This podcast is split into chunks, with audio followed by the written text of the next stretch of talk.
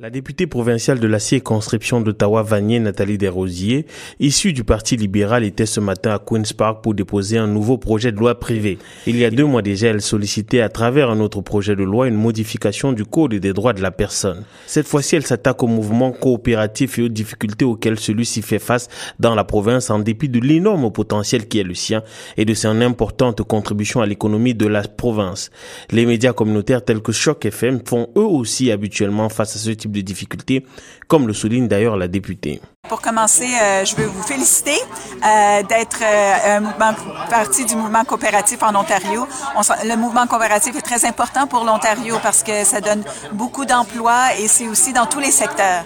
Euh, Aujourd'hui, je vais avoir euh, l'occasion de déposer un projet de loi qui allège un peu le fardeau pour les coopératives et leur permet d'exploiter davantage toutes les opportunités qui s'offrent à, à, elles. Et donc, c'était une demande des mouvements coopératifs et je suis très contente de pouvoir euh, obtempérer et leur donner euh, ce dont ils ont besoin pour euh, bien continuer de bien contribuer à l'économie ontarienne. C'est bien connu, les coopératives ne disposent pas toujours de la puissance des autres types d'organismes. Toutefois, leur existence est pour le moins cruciale car il en existe environ 1300 dans la province, portées par 49 000 bénévoles, la plus ancienne d'entre elles remontant en 1913. Elles s'investissent dans presque tous les secteurs d'activité, les plus importants étant le logement, les services financiers, les garderies et enfin l'agriculture. C'est donc un secteur porteur que la députée se propose de rénover, comme en témoignent les changements qui surviendront si la loi venait à être votée. Oui, alors ce sont ces deux mesures particulières. La première, c'est permettre aux coopératives euh, d'offrir davantage de services, pas seulement à leurs membres.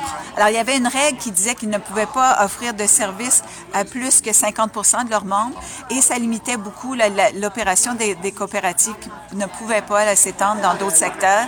Et, euh, et donc, euh, euh cette, euh, cette disposition-là permettrait aux coopératives qui le désirent euh, de s'éloigner de la, la, règle du 50% Le deuxième aspect, c'est de permettre à certaines coopératives qui le désirent encore, euh, dont les membres le désirent, de, de ne pas être assujettis à une obligation, une obligation financière qui soit accréditée par un comptable.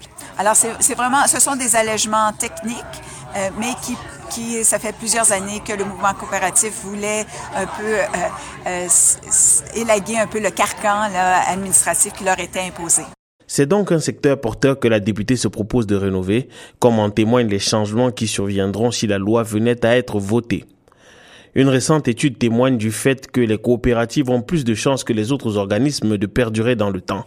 Restez en compagnie des programmes de Choc FM pour plus d'informations sur la suite accordée par les députés à ce projet de loi.